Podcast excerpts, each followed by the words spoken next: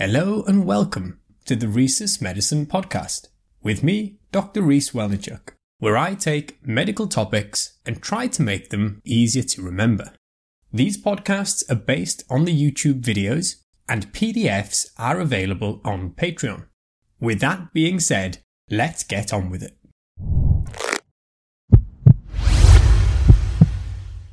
Hemochromatosis is a multi-system disorder as a result of excess iron and its deposition within tissues. Iron is absorbed in the gastrointestinal tract, primarily in the small intestine, where divalent metal transporter 1, DMT1, facilitates absorption into the enterocytes as Fe2+, or a ferrous cation. From there, the iron is either stored as ferritin or passes into the blood via the transporter ferroportin, and once in the blood is bound to transferrin and taken to the bone marrow for erythropoiesis or to macrophages for storage. Hepcidin is a protein produced in the liver that binds to and causes degradation of ferroportin. It also degrades DMT1, meaning less iron being absorbed into the enterocytes.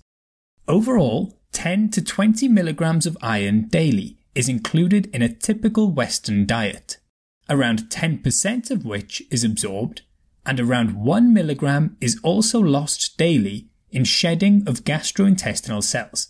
But there is no specific mechanism that allows the body to excrete more iron. In hemochromatosis, there is either an excess in iron absorption or excess exogenous intake, and in hereditary hemochromatosis particularly, the genetic abnormalities are ultimately linked to hepcidin activity, which we'll look at more specifically shortly. The excess absorbed iron is deposited in tissues, particularly the liver, heart, pancreas, anterior pituitary, and joints, and it catalyzes the formation of free oxygen radicals, leading to tissue injury. In the liver, Iron associated lipid peroxidation causes apoptosis of hepatocytes. Then Kupffer cells, the specialized macrophages in the sinusoids, activate and release pro inflammatory cytokines, causing stellate cells to produce collagen and so ultimately fibrosis and cirrhosis of the liver. We normally think of hemochromatosis as hereditary, but it can also be secondary. Hereditary has four main types Type 1 is classic hereditary hemochromatosis, also known as HFE related hemochromatosis, inherited in an autosomal recessive pattern. Most cases are due to homozygous C282Y mutations in the HFE gene on chromosome 6. HFE is involved in regulation and expression of hepcidin, and in this case, gene expression of hepcidin is too low. It has a homozygous frequency of 1 in 200 in Northern Europeans. However, far fewer than this actually show symptoms. It is rare in African or Asian populations. Type 2 is known as juvenile hemochromatosis and is a rare autosomal recessive disease affecting the HJV or HAMP genes coding for hemojuvelin and hepcidin on chromosomes 1 and 19 respectively.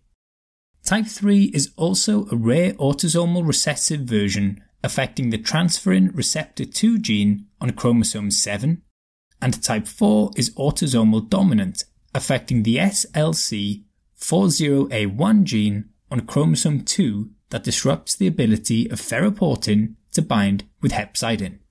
Secondary causes include excess iron supplementation, chronic blood transfusions that may be seen in sickle cell disease or congenital sideroblastic anemia, and hemoglobinopathies like thalassemia can lead to iron overload even without chronic transfusions. Although it may be inherited, signs and symptoms may not develop until adulthood and can even be longer in females as menstruation causes roughly 1 milligram per day of iron to be lost, which may mask the underlying pathology. Overall, males and females have on average 3.5 grams and 2.5 grams respectively of total body iron. with symptoms of hemochromatosis becoming evident at roughly 10 to 20 grams. Despite variations of the underlying causes and mechanisms, the overall clinical consequences are similar for the different types. Systemic manifestations are amongst the most common, seen in 75%, such as fatigue, weakness, and lethargy, and liver disease in the same amount, which can feature hepatomegaly and abnormal liver function tests. However, these are not specific and may indicate other causes of liver injury. Over time, the liver damage can lead to cirrhosis and its complications. For example, jaundice and pruritus, edema, and even portal hypertension, ascites, and development of varices. Skin hyperpigmentation is seen in 70% of cases, usually beginning as a bronze discoloration that progresses to grey and can involve the inside of the mouth.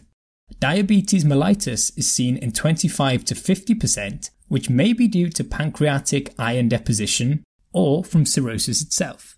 And erectile dysfunction is seen in 45% of males, as hypogonadism is the second most common endocrine disorder in hemochromatosis behind diabetes.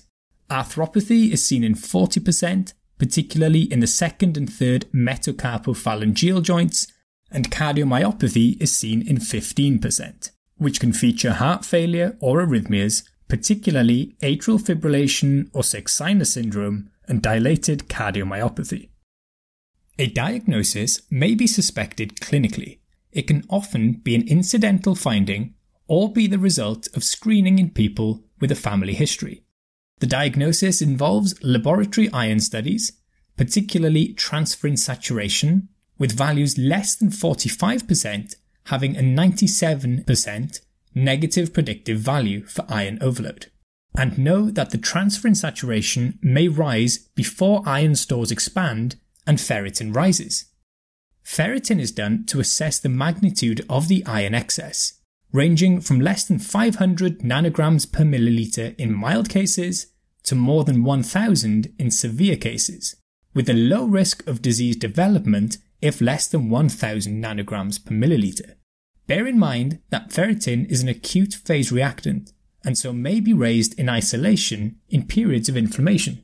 Genetic testing is then done primarily looking for HFE gene mutations. However, non HFE gene testing is not so readily available. If it's positive, then the liver should be assessed for fibrosis and cirrhosis, which can include imaging like a fibroscan or MRI elastography, and a biopsy looking for iron content. Other tests can include a fasting blood glucose as part of a workup for diabetes, an ECG and echocardiogram for cardiomyopathy, and sex hormones such as testosterone follicle stimulating hormone, and luteinizing hormone due to the association with hypogonadism. Treatment depends on the clinical manifestations and degree of iron overload. One in three untreated middle aged C282Y homozygotes with ferritin below 1000 nanograms per milliliter progress to having ferritin levels beyond this. All patients should be given lifestyle advice to reduce dietary iron and avoid iron and vitamin C supplementation and avoid alcohol. A staging system does exist to help stratify this, but is based on the presence of C282Y homozygosity. Stage 0 features normal iron studies and no clinical symptoms. This typically involves monitoring every three years, including repeat ferritin and fasting serum transferrin. Stage 1 features increased transferrin saturation above 45% with normal ferritin and no clinical symptoms. This also requires monitoring, but is instead done every year. Stage 2 also features increased transferrin above 45%, but with increased ferritin without any clinical symptoms. Stage 3 includes the same as Stage 2, but in addition also includes clinical symptoms that are affecting quality of life, such as impotence and arthropathy, and stage 4 includes the same as stage 3, but features any clinical symptoms manifesting organ damage that can lead to early death, like cirrhosis, cardiomyopathy, or diabetes. Stages 2, 3, and 4 require phlebotomy regimens, typically with initially weekly phlebotomy before reaching a maintenance phase to keep a ferritin level of 50 to 100 nanograms per milliliter. Phlebotomy involves removing blood, which then stimulates further production of red blood cells, which causes iron to be used. It is contraindicated in patients with anemia, heart disease, or difficult venous access, and so iron chelation therapy is instead preferred, such as deferasirox.